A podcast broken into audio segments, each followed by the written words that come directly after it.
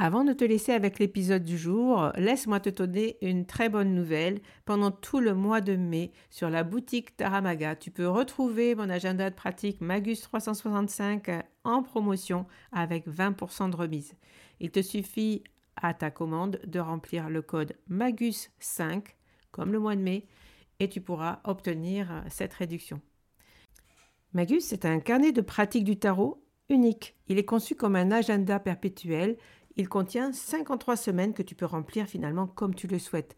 Mais comme il est perpétuel, il il n'est jamais obsolète. Tu peux le commencer quand tu veux dans l'année. Tu peux l'arrêter, tu peux le reprendre. Finalement, il peut durer des fois beaucoup plus qu'un an. Tu peux le t'en servir comme grimoire de pratique du tarot puisqu'il contient de nombreux modèles de tirage, des tips et euh, tu peux comme ça plonger, avoir de l'inspiration quand tu euh, veux tirer les cartes pour toi-même. Alors, profite du code promo MAGUS5 au mois de mai. Tu peux trouver cet agenda avec une belle remise de 20%. Voilà, je te laisse avec l'épisode du jour. À très vite.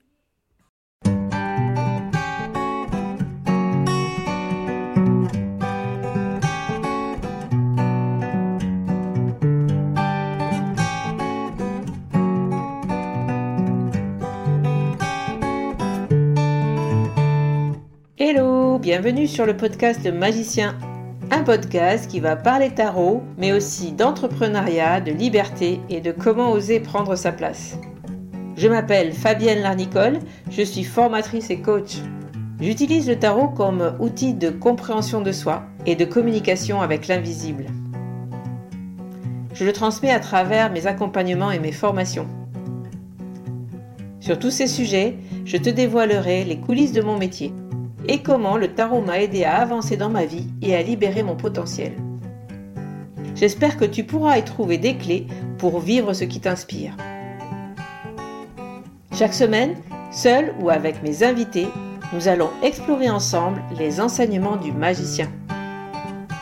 Alors si tu es prêt ou prête à me suivre, installe-toi et c'est parti pour l'épisode du jour. Bienvenue dans cette nouvelle chronique du magicien sur créer avec le tarot. Ça faisait un moment que j'avais envie de vous partager ce que j'ai pu découvrir sur ce sujet.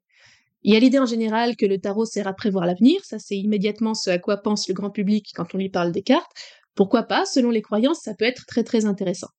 Il y a aussi l'idée qui nous occupe depuis un moment dans cette communauté, selon laquelle le tarot est un outil très puissant de découverte de soi, et là-dessus, il y a énormément de choses à faire, du fait de se recentrer, retrouver la sincérité, parce qu'on se ment moins facilement à soi-même face à des cartes qu'on ne contrôle pas, au travail psychologique profond sur les blocages, les craintes, en allant jusqu'au travail de l'ombre. Et avec ça, il y a déjà beaucoup à faire, beaucoup à découvrir, et le tarot peut déjà changer votre vie.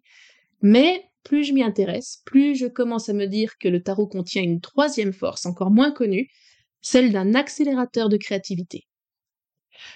Alors je vous propose aujourd'hui de rentrer dans ce sujet pour voir comment le tarot est en fait par nature un outil de création. J'ai envie de dire même avant d'être un outil de travail psychologique ou d'obtention de messages.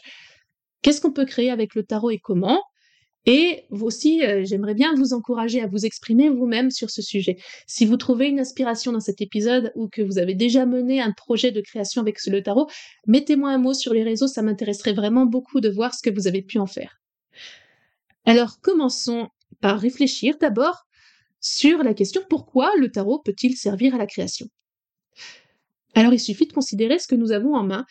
Depuis qu'on lit le tarot, c'est-à-dire bientôt deux siècles et demi, pas plus, on travaille avec une série d'images qui se sont constituées comme la suite des idées les plus importantes dans la vie.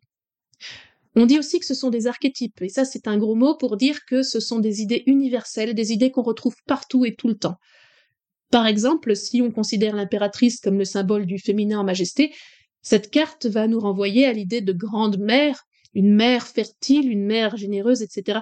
Ça, c'est un archétype parce que comme les êtres humains sont des mammifères, bah, tout le monde a une mère.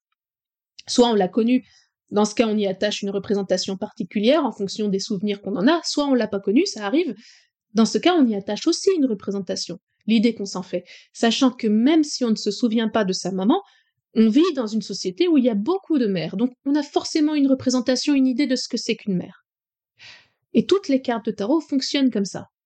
C'est pour ça que, quand c'est bien expliqué, c'est pas compliqué d'apprendre les arcanes majeures du tarot. En fait, chacune de ces 22 cartes ne représente en réalité rien d'autre que quelque chose qu'on connaît déjà, parce que ce ne sont que des idées universellement répandues. On n'apprend rien de nouveau quand on apprend les arcanes majeures. L'empereur, c'est la règle, le cadre, la discipline, tout le monde sait ce que c'est la discipline. Qu'on en manque ou qu'on en ait trop, on le sait. La maison Dieu, tout le monde sait ce que c'est que de se rendre compte qu'on s'était trompé et que c'était pas du tout ce qu'on pensait. Donc, je le redis, on n'apprend rien de nouveau quand on étudie les majeurs du tarot. L'intérêt de les étudier, quand même, c'est de nous faire conscientiser clairement ce que l'on savait intuitivement sans y avoir réfléchi.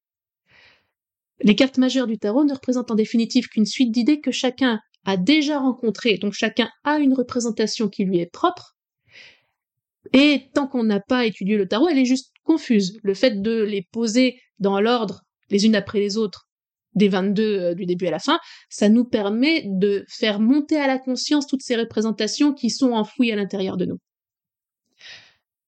Donc le fait que les archétypes soient des idées universelles, ça a deux conséquences. D'une part, comme elles sont universelles, on va les retrouver absolument partout. Pas seulement dans le tarot, partout. Ensuite, la deuxième, c'est que chacun connaît ses idées, mais à sa façon. Une façon qui lui est propre. Pour revenir sur euh, l'archétype de la mère, une mère, euh, tout le monde sait ce que c'est, mais selon que vous, personnellement, dans votre histoire, vous avez eu une mère aimante ou une mère dure, ou que vous l'ayez pas connue du tout, vous y attacherez des souvenirs particuliers, des sentiments, des images qui vous sont propres. Et entre parenthèses, c'est pour ça que dans les tirages de tarot, il n'y a pas une interprétation qui serait entre guillemets la bonne et d'autres interprétations qui seraient objectivement fausses.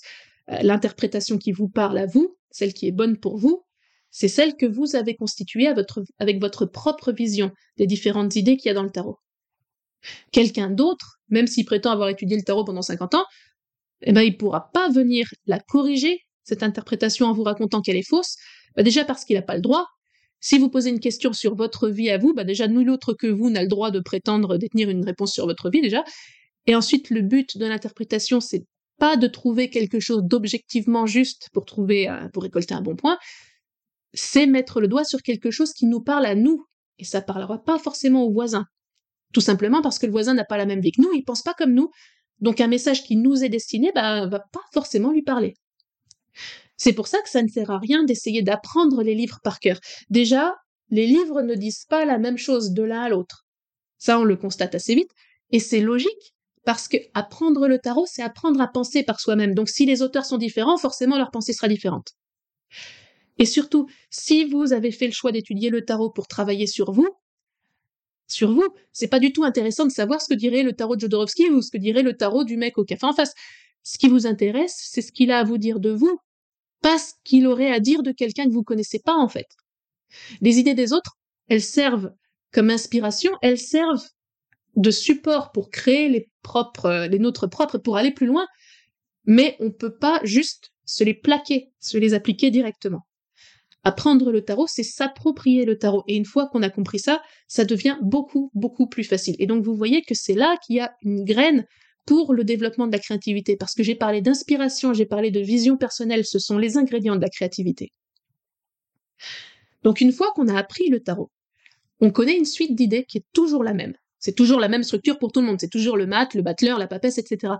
Mais chacune de ces idées, on l'interprète à notre façon, une façon qui nous est propre, qui est unique et qui est originale. Et donc c'est pour ça que la première étape la plus évidente de la création avec le tarot, très souvent, c'est créer son propre tarot. Alors il y a quelques dizaines d'années, en France en tout cas, on rencontrait beaucoup une conception très rigide avec l'idée qu'il euh, n'y a qu'un seul tarot de Marseille authentique et parfait, qu'il faudrait surtout pas y toucher, parce que le moindre trait, le moindre détail est signifiant et que donc ce serait une hérésie totale d'essayer de modifier quoi que ce soit, etc.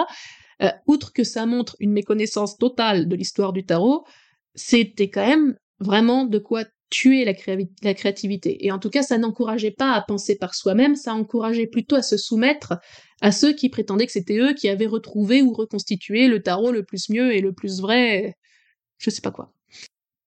Bref, aujourd'hui, heureusement, j'ai l'impression qu'il y a eu une grosse bascule et qu'on est passé d'une conception très fermée, très soumise à une tradition qui n'existe pas et à des maîtres autoproclamés à une vision beaucoup plus ouverte, beaucoup plus respectueuse de la diversité et des différences d'interprétation.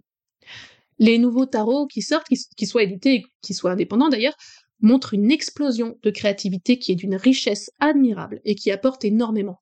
Alors, à la louche, hein, si on fait l'historique vite fait, ça a commencé par des artistes qui recréaient un tarot traditionnel à leur façon. Et ensuite, on s'est mis à aller plus loin, on s'est mis à décliner le tarot dans des univers différents, avec des messages très différents. Il y a eu des tarots sur la féminité, des tarots sur l'inclusivité, des tarots avec une vraie représentativité des personnages sur les cartes, mais aussi des tarots avec des interprétations des cartes vraiment personnelles, qui font vraiment avancer la réflexion. Que ce soit d'ailleurs sur le tarot en général ou sur les questions de genre, par exemple. Et j'aime beaucoup ce que dit Fenris dans sa vidéo sur l'histoire du tarot que vous pouvez retrouver sur la chaîne Tarotor sur YouTube. Les occultistes du XIXe siècle considéraient le tarot comme un outil figé, venu du passé, indifférent au, changement de société, alors que les nouveaux tarotistes, tarologues, trucs, les nouveaux en font un outil du futur, déclinable et invité à se décliner à l'infini, dans le respect, dans l'accueil.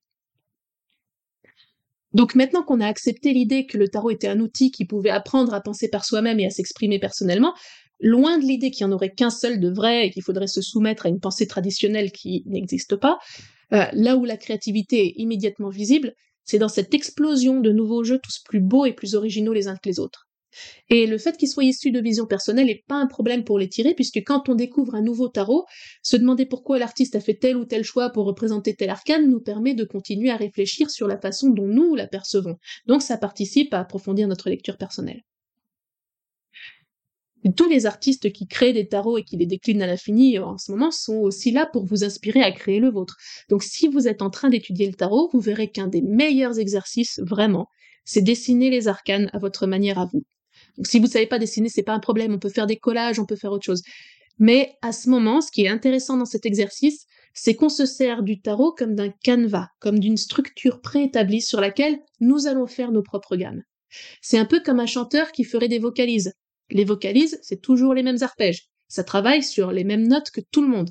Mais quand il fait des vocalises, c'est sa voix à lui qu'il travaille et c'est sa voix à lui qui résonne et elle n'est pas pareille que celle des autres. Là-dessus, il y a déjà de quoi faire. Je vous avais déjà parlé un peu de la façon dont on peut créer un jeu. Euh, vous pourrez retrouver ça dans les anciens épisodes du Magicien. C'est déjà un projet passionnant. C'est un projet passionnant, mais c'est, à mon avis, que la première étape pour utiliser le tarot comme outil de création. Un tarot, ça ne crée pas que des tarots, ça peut inspirer à une infinité d'autres choses. Alors je reviens à mon explication de tout à l'heure, l'idée que chaque carte représente une idée que tout le monde connaît, parce que ce sont des idées fondamentales dans la vie et que tout le monde a déjà une certaine expérience de la vie. Si ce sont des idées fondamentales, alors forcément on va les retrouver partout, pas seulement dans le tarot, partout autour de nous. Par exemple, l'idée de cadre et de règle, c'est la carte de l'empereur dans le tarot, mais ailleurs, ça peut très bien aussi être, je sais pas, une règle pour tirer un trait droit, ça nous force à tirer très droit. Un cadre pour mettre en valeur un tableau tout en marquant la limite avec le monde réel, ça peut être surtout un exemplaire du code civil, parce que ça nous donne le cadre et ça nous donne les règles dans lesquelles on peut agir. C'est vraiment facile de retrouver cette idée-là partout, c'est vraiment facile en fait de trouver plein de correspondances avec plein de choses différentes. Et c'est pour ça aussi que parfois, quand on apprend le tarot, on l'apprend à travers les correspondances. C'était ça le sport national des occultistes au 19e, 20e siècle, faire correspondre les cartes du tarot avec les éléments de l'astrologie, de la cabale, tout ça. Alors, évidemment, c'était des correspondances artificielles. Elles marchent juste parce que le tarot parle de la vie comme l'astrologie parle de la vie. Donc, évidemment, on va retrouver des idées en commun. Ce qui va nous servir à nous pour l'idée de créer avec le tarot, c'est cette facilité à trouver des correspondances avec des idées qui font partie des réflexions de tout à chacun, qu'ils utilisent le tarot ou pas en fait. Chaque carte de tarot va être facile à traduire autrement, dans le langage qui vous est propre. Donc on peut créer une œuvre d'art avec le tarot, pas seulement en recopiant la carte avec son personnage, ça on peut le faire avec son propre style, c'est déjà intéressant, mais surtout on peut le faire en travaillant sur son idée de base. Par exemple, pour reprendre ce que je disais sur l'empereur, on peut très bien imaginer une œuvre d'art avec un cadre qui empêcherait de s'en approcher. On peut très bien imaginer un tableau qui dépasserait du cadre ou qui essaierait de le dépasser mais qui n'y arriverait pas. Ce serait déjà intéressant pour interroger la notion de cadre et la façon dont le spectateur se l'approprie. Et on pourrait même d'ailleurs imaginer une installation qui réagit différemment selon que le spectateur essaye de pousser le cadre ou le respecte spontanément. Vous voyez que là, déjà, il y a de quoi faire avec une seule idée ce serait un exercice très très intéressant de le décliner sur plusieurs idées, sur d'autres cartes. Donc ça pour vous dire qu'on peut créer des œuvres d'art si on travaille avec l'idée de base de la carte pour la décliner. Et donc à ce moment-là, le tarot sert de support d'inspiration. On peut imaginer que le plasticien qui aurait fait une telle installation aurait été inspiré parce qu'à un moment il aurait tiré la carte de l'empereur. Donc le tarot peut servir d'inspiration en nous lançant sur une idée particulière de par sa structure, qui est un éventail assez bien fait, des grandes idées qui vont forcément résonner en nous et résonner dans notre inconscient. Donc, à votre tour, vous, vous pouvez avoir envie de vous exprimer avec le tarot dans votre langage à vous, dans le domaine que vous préférez, dans, dans la façon de faire qui vous parle personnellement. Et pour ça, regardez si vous ne pouvez pas faire des correspondances entre ce que vous, vous ressentez des arcanes et, et n'importe quoi d'autre qui se décline. Alors, exemple de choses qui se déclinent, bah, par exemple la cuisine. En cuisine, on peut faire tout un tas de recettes. Et donc, puisque ça se décline, on peut trouver des correspondances. Et donc faire des recettes selon les arcanes, ça peut être vraiment, vraiment amusant. On peut imaginer que pour le diable, on ferait quelque chose d'épicé. On peut imaginer que pour la maison Dieu qui pète, on pourrait faire quelque chose de croustillant. On pourrait imaginer de la viande bien ferme pour l'empereur parce que c'est du muscle. On peut imaginer pour l'impératrice du riz fondant. Moi, j'adorerais par exemple un café qui proposerait des pâtisseries des arcanes. Ça, c'est hyper créatif. Et ça, ça se décline comme on veut. Donc ça, c'était pour vous parler de la créativité qu'on peut avoir quand on considère le tarot carte par carte. Mais je voudrais aller encore un peu plus loin. On peut aussi être inspiré par une suite de cartes ou par une réflexion qui nous vient pendant qu'on étudie le tarot. Et à ce moment-là, ce n'est pas une carte, c'est l'étude qui est l'élément déclencheur. Et pour vous donner un exemple, pour vous montrer comment on peut euh, aborder ça, je voudrais vous raconter un peu comment en 2021 j'ai créé ce que j'ai appelé la collection 17. Donc 17, vous savez, c'est l'étoile. Alors pourquoi j'ai fait ça? J'avais envie de créer quelque chose de matériel qui soit pas encore un jeu ou encore un livre parce que j'avais envie de continuer à décliner autrement ce que je fais avec le tarot. J'avais envie de changer un peu et j'avais envie d'apprendre de nouvelles choses. Et euh, je peux vous dire que ça a marché. Donc j'ai voulu travailler avec des pendentifs. Pourquoi? Parce que j'aimais bien l'idée de porter un collier comme un talisman et que ça me paraissait vraiment pertinent par rapport à l'idée de s'accompagner de l'énergie d'une carte en particulier pour avancer sur son chemin. Alors parfois quand on travaille sur une carte euh, particulière, on la met sur un petit hôtel, parfois on la met sur la table de nuit avant d'aller se coucher. Euh, je trouvais qu'un pendentif c'est vraiment très personnel. Et je trouvais que c'était vraiment adapté à l'idée d'être accompagné sur son chemin parce que la journée en marche et on agit plus que pendant la nuit. Donc c'est pour ça que j'ai choisi de lui donner cette forme-là. Et ensuite, euh, l'inspiration, je l'ai trouvée à l'intérieur d'une carte d'abord et ensuite dans une suite de cartes. Alors, j'étais déjà inspirée par l'idée que l'étoile, c'est le bonheur d'être à sa place. Mais, mais aussi, quelque chose que n'indiquait pas la carte du tarot et qui me gênait, c'est que notre vraie place, en fait, c'est quelque chose de mouvant, c'est quelque chose qui évolue au fur et à mesure que nous, on évolue, au fur et à mesure que nous, on change. Et aussi être à sa place, c'est quoi? C'est être aligné avec soi-même, c'est aligner ce qu'on fait et ce qu'on est, c'est faire ce qu'on a envie de faire de façon conforme à ce qui est juste pour nous. Et comme nous l'apprend la carte de tarot qu'on connaît, à ce moment-là, comme on est juste avec nous-mêmes, on n'est plus en train de se battre avec nous-mêmes. Donc on n'est plus en train de se battre avec les choses qui nous entourent. Tout coule de source, on a l'impression que les éléments autour de nous sont faciles, sont alignés comme par un coup de chance. Donc c'est pour ça qu'on dit qu'on a l'impression d'être sous une bonne étoile. Et alors j'ai voulu travailler avec cette idée-là. Si ma place, c'est quelque chose de mouvant et que cette place me porte chance, bah alors il faut absolument une étoile filante. Parce que ça me paraissait complètement évident, puisque l'étoile filante, à la fois elle avance et elle porte chance. Et j'ai trouvé que c'était dommage que l'étoile, sur la carte de l'étoile, ne soit pas filante, à partir de cette réflexion-là. Et donc j'ai eu envie de réparer un peu, j'ai eu envie de résoudre le problème. C'est ça l'inspiration, c'est une envie de faire parce qu'il manque quelque chose. Et c'est ça qui m'a amené à créer le premier pendentif. C'est un tout petit rectangle euh, en forme de carte de tarot. Hein. Il est doré, il est émaillé en noir et il représente une étoile filante. Et cette étoile, j'ai voulu y rajouter un détail supplémentaire. Elle est elle-même en forme de rose des vents comme une boussole. Parce que c'est ce qu'il y a dans le ciel, c'est notre âme, c'est notre moi supérieur qui nous guide en fait comme une boussole pour que nous puissions toujours avancer sur notre chemin et rester à notre place. Alors j'étais déjà bien contente de cette idée. Mais je me suis rendu compte après, en continuant à réfléchir, qu'il y avait autre chose à faire. Et donc, je vous raconte ça pour vous montrer comme le tarot, comme objet d'étude, peut continuer à inspirer au-delà d'une seule carte. Alors, euh, mon, mon ressenti à ce moment-là, c'est que l'idée d'être à sa place, l'idée de l'étoile, en fait, c'est l'idée majeure du tarot. J'ai toujours pensé que la carte la plus importante, c'était celle-là. Parce que tout le chemin pour y arriver, il sert à quoi? Il sert à répondre à la question qui suis-je? Il sert à enfin réussir à trouver qui on est, donc à trouver sa place. Et les cartes d'après l'étoile, qui sont la lune, le soleil, tout ça, ben, en fait, elles ne peuvent fonctionner que parce qu'on est arrivé à l'étoile, parce qu'on est à sa place. On peut pas affronter la lune si on n'a pas la protection de l'étoile, si on n'a pas sa confiance et sa sérénité, sinon ça fait trop peur. Et donc, à partir de cette idée-là, à partir de l'idée que l'étoile, c'est la carte majeure du tarot, hein, ça c'est, moi qui, qui pense ça, à partir de là, j'ai voulu chercher quelles étaient les autres cartes qui résonnaient particulièrement avec celle-là. Et en fait, en réfléchissant, j'en ai trouvé quatre. L'ermite, euh, on le représente en général sous les traits d'un vieil homme qui brandit une lanterne, ok? Euh, C'est le sage qui peut se permettre de guider autrui parce que lui-même a fait son propre chemin. Et eh ben pour moi, c'est alors devenu évident à ce moment-là que si il pouvait guider les autres, bah c'était parce qu'il avait fait la lumière sur ce que lui avait de particulier. Et donc en réalité, bah même si lui ne le dit pas en ces termes-là, bah il guide les autres en utilisant la lumière de sa place à lui. Et ça m'a paru évident que pour guider les autres, il faut se sentir à sa place, D'ailleurs, le propre d'un bon thérapeute, c'est d'être à sa place en tant que thérapeute déjà, mais c'est aussi de respecter sa place, par exemple en évitant de s'immiscer dans la vie personnelle du client.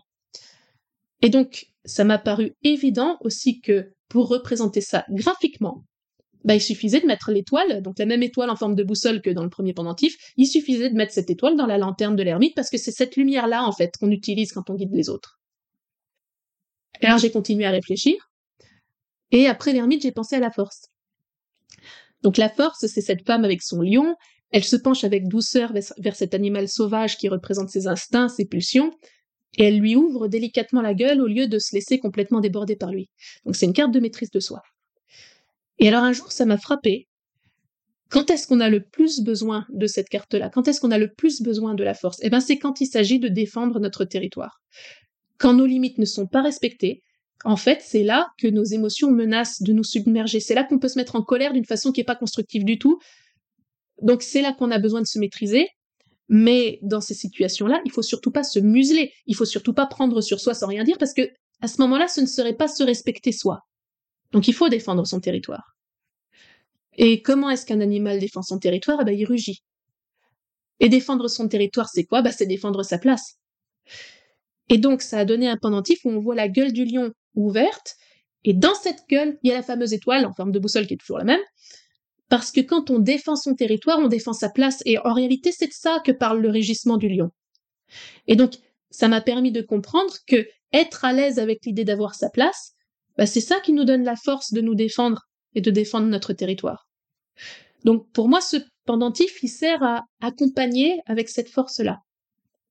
Et vous voyez que comme j'étais sur une réflexion graphique, sur des bijoux, ça m'a amené à réfléchir à la carte vraiment autrement. Et à chaque fois que je tombais sur une représentation graphique qui matchait vraiment parfaitement avec cette réflexion, je savais que c'était bon, je savais que ça marchait. Là, euh, le fait de représenter sur le, sur le pendentif l'étoile dans la gueule du lion, ça permet de comprendre que c'est ça qu'il exprime quand il rugit. Donc ça marche. Et cette idée de territoire m'a amené à voir la carte de tarot complètement autrement, plus profondément que la vision scolaire de maîtrise de soi. Donc je suis vraiment fière de ça. Voilà. J'ai aussi rajouté la tempérance parce que je trouvais que ça marchait bien aussi. Euh, la tempérance, c'est deux coupes qui sont en flux, une en haut et une en bas.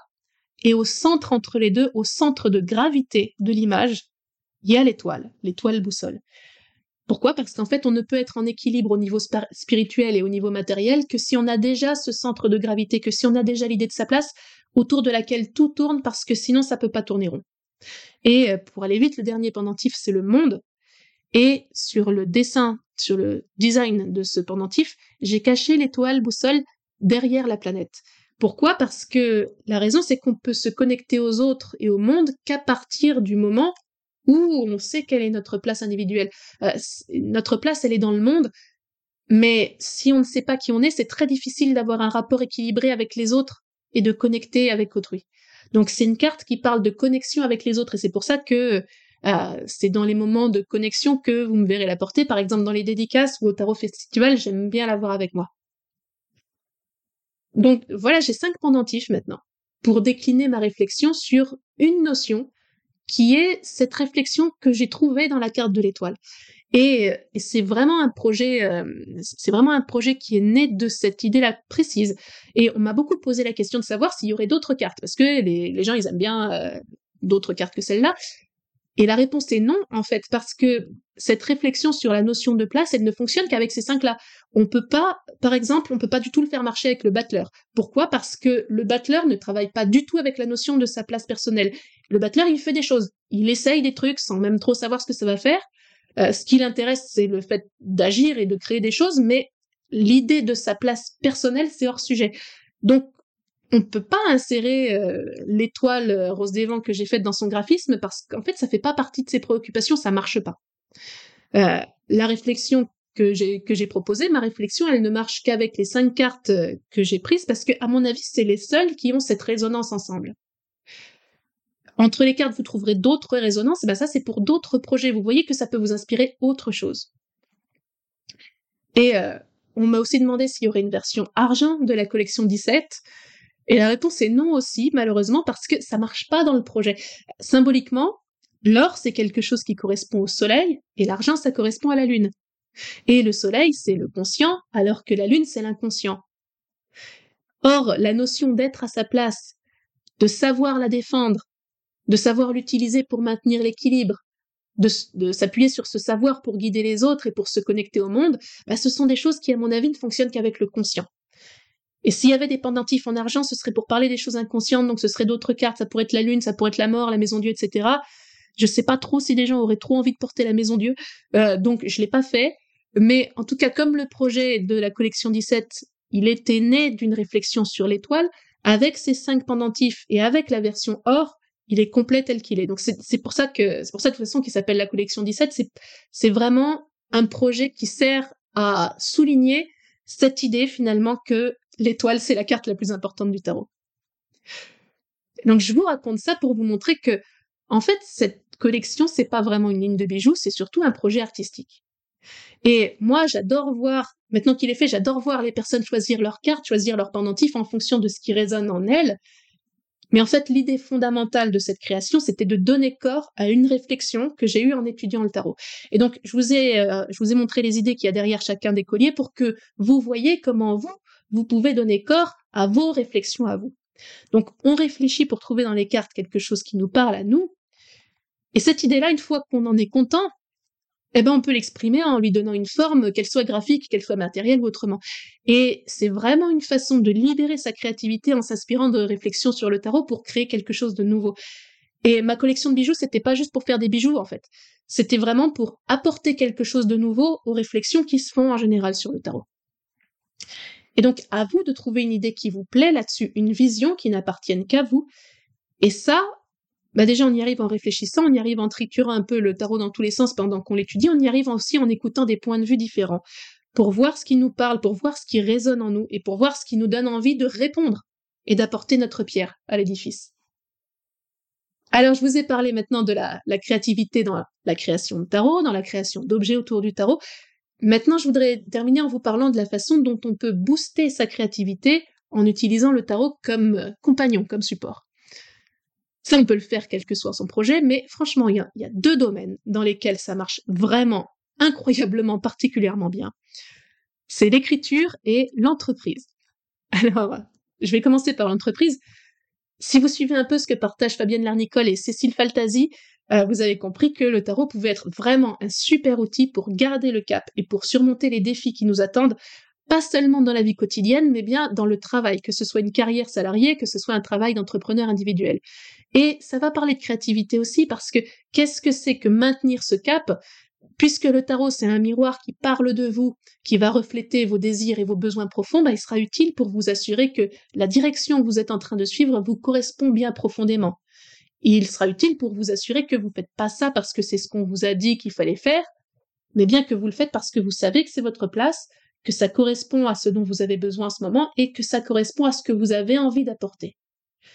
Euh, on crée sa carrière, on constitue sa carrière en faisant des choix qui reflètent notre personnalité, comme un, artiste qui va s'exprimer euh, en créant une œuvre d'art qui reflète son style. Et quand on va faire des tirages de tarot pour s'accompagner, on n'obtiendra pas des points de vue objectifs, sur ce que sur ce qu'on fait parce que le tarot c'est subjectif, mais ça peut être une bonne mise au point sans concession pour savoir si ce que vous êtes en train de faire correspond toujours à votre vision personnelle ou non. Et ça, quand on est pris dans des projets parfois longs, qui prennent toute notre concentration, toute notre bande passante, ça peut donner un recul qui est vraiment salvateur. Et donc, si vous avez envie d'en savoir plus là-dessus, je vous renvoie au podcast de Cécile Faltasi qui est vraiment très très bien. Vous allez voir beaucoup, beaucoup d'exemples avec les personnes qu'elle interviewe de gens qui ont réussi à utiliser le tarot comme un support pour s'assurer que leur travail soit vraiment à leur image. Ok, alors maintenant je vais terminer en vous parlant un tout petit peu de l'écriture. Parce que euh, c'est un domaine particulier, je l'ai gardé pour la fin exprès, c'est le domaine, à mon avis, où le tarot déploie sa puissance d'une façon particulièrement spectaculaire et je, suis en train même de trouver supérieure à tous les autres. Alors, euh, dans la préface du Château des Destins Croisés, qui est un texte que vous avez peut-être croisé, euh, Italo Calvino nous dit que le tarot est une machine à raconter des histoires. Ok, alors, c'est peut-être surprenant comme euh, façon de dire, mais quand on réfléchit un petit peu, c'est vrai. Parce que tirer le tarot, c'est quoi? C'est poser une suite d'images sur la table, c'est raconter l'histoire qui s'en dégage. Et après, c'est s'en servir de cette histoire pour répondre à une question qu'on se pose. Donc, en réalité, quand on le regarde sous cet angle-là, quand on fait un tirage de tarot, on fait quelque chose de, on fait, deux choses. On fait, euh, on fait quelque chose de double.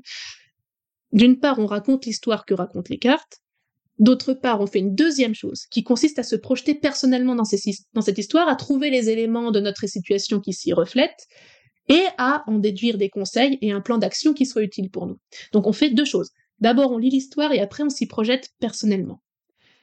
Eh bien, si on enlève la deuxième chose, si on enlève la dimension de projection personnelle, donc si on travaille moins en fait, on se retrouve avec un générateur d'histoire et de personnages qui est absolument incroyable. Par exemple, si vous faites une croix celtique dans le vide, c'est-à-dire sans poser de questions, sans vous dire que ça parle de vous, mais, en vous disant que ça parle juste de quelqu'un en général, eh bien si vous faites ça, vous allez vous rendre compte que c'est un générateur de personnages génial. Si vous faites du jeu de rôle, si vous écrivez un roman ou une BD ou quoi que ce soit avec des personnages, vous allez vous rendre compte qu'un tirage de tarot comme celui-là, avec des dynamiques, avec des problématiques, avec des ambivalences, ça crée immédiatement des personnages vivants plus vrais que nature. Ça va créer des personnages réalistes parce que comme une vraie personne, ils vont avoir des failles, ils vont avoir des désirs, ils vont avoir un inconscient, parce que c'est ça les emplacements du tirage. Alors, je vous renvoie à mon épisode sur la croix celtique dans ce podcast si vous avez envie de voir ce tirage avec plus de précision, mais de toute façon, n'importe quel tirage un peu précis va être capable de vous générer un portrait de personnage. Parce que, comme le tarot est un miroir, on s'en sert déjà pour tirer notre portrait à un moment donné. Et donc, il suffit de ne pas faire le travail de projection personnelle qu'on fait habituellement, donc c'est encore moins de travail que d'habitude. Et on se rend compte que le tarot, ça permet de créer des personnages, ça les crée tout seul, quoi. Ça permet aussi de mener le scénario, ça permet de fournir des péripéties, ça permet d'aider les personnages à s'en sortir. En fait, euh, je me rends compte que le tarot peut intervenir absolument à tout moment d'un projet d'écriture. C'est vraiment un outil de création qui résonne tellement avec la personne qui le regarde que la créativité part toute seule, en fait. Et à force de réfléchir à ça, je, bah, bah, maintenant, je me demande si le tarot n'est pas d'abord un outil d'écriture et ensuite un outil de travail sur soi. Et ensuite, ensuite, un outil de divination. Voilà. Donc, si vous avez envie de plonger plus loin dans ce sujet, cherchez ma formation en ligne sur les secrets de l'écriture créative. Euh, en substance, je vous apprendrai euh, là-dedans à utiliser en gros votre tarot comme si c'était ChatGPT pour euh, écrire le bouquin à votre place. Euh, sauf que, contrairement à ce que font les chatbots, eh ben, si vous écrivez votre livre avec le tarot, à la fin, ce livre, il aura une âme, et cette âme sera la vôtre. Voilà, je trouve cet outil extraordinaire. C'est pour ça que j'ai que j'ai pris le temps de créer toute une formation à ce sujet-là, parce qu'il y a vraiment tellement de choses à faire, c'est un trésor. Voilà, alors j'ai l'impression d'avoir fait le tour maintenant des différentes façons dont le tarot peut nourrir votre créativité et vous inspirer pour vous amener à créer quelque chose qui exprime vraiment votre personnalité. Donc je dis j'ai l'impression parce que je sais que le tarot c'est un domaine plein de surprises. Euh, n'hésitez pas à communiquer à votre tour, n'hésitez pas à partager les projets que vous avez pu réaliser, taguez-moi, mettez-moi un mail et, parlez sur les réseaux. Euh, si votre projet n'est pas terminé, c'est pas grave. Vous pouvez parler de votre idée, vous pouvez parler de la façon dont vous l'avez eu, qu'est-ce qui vous a inspiré et qu'est-ce que vous avez envie de réaliser. Euh, c'est intéressant parce que communiquer, c'est aussi une façon de se mettre du côté de son projet pour le présenter et aussi pour le défendre. c'est une bonne motivation pour arriver à le réaliser, pour arriver à aller jusqu'au bout. Alors je vous souhaite vraiment beaucoup de belles découvertes avec notre jeu préféré. J'attends de voir les beaux projets qui peuvent en être. Euh, de mon côté, je continue à m'occuper des miens parce qu'il y a encore pas mal de choses à faire. Je vous, je vous souhaite de bonnes lectures et je vous dis à bientôt sur le magicien. Voilà la fin de cet épisode. Merci de l'avoir écouté. N'oublie pas de t'abonner pour ne pas manquer les prochains. Soutiens le magicien en laissant un avis ou un commentaire sur ta plateforme préférée, Spotify ou Apple Podcast. De mon côté, il me reste à te souhaiter une excellente suite de l'aventure. Où que tu sois, on se retrouve très vite pour un prochain épisode. Bye bye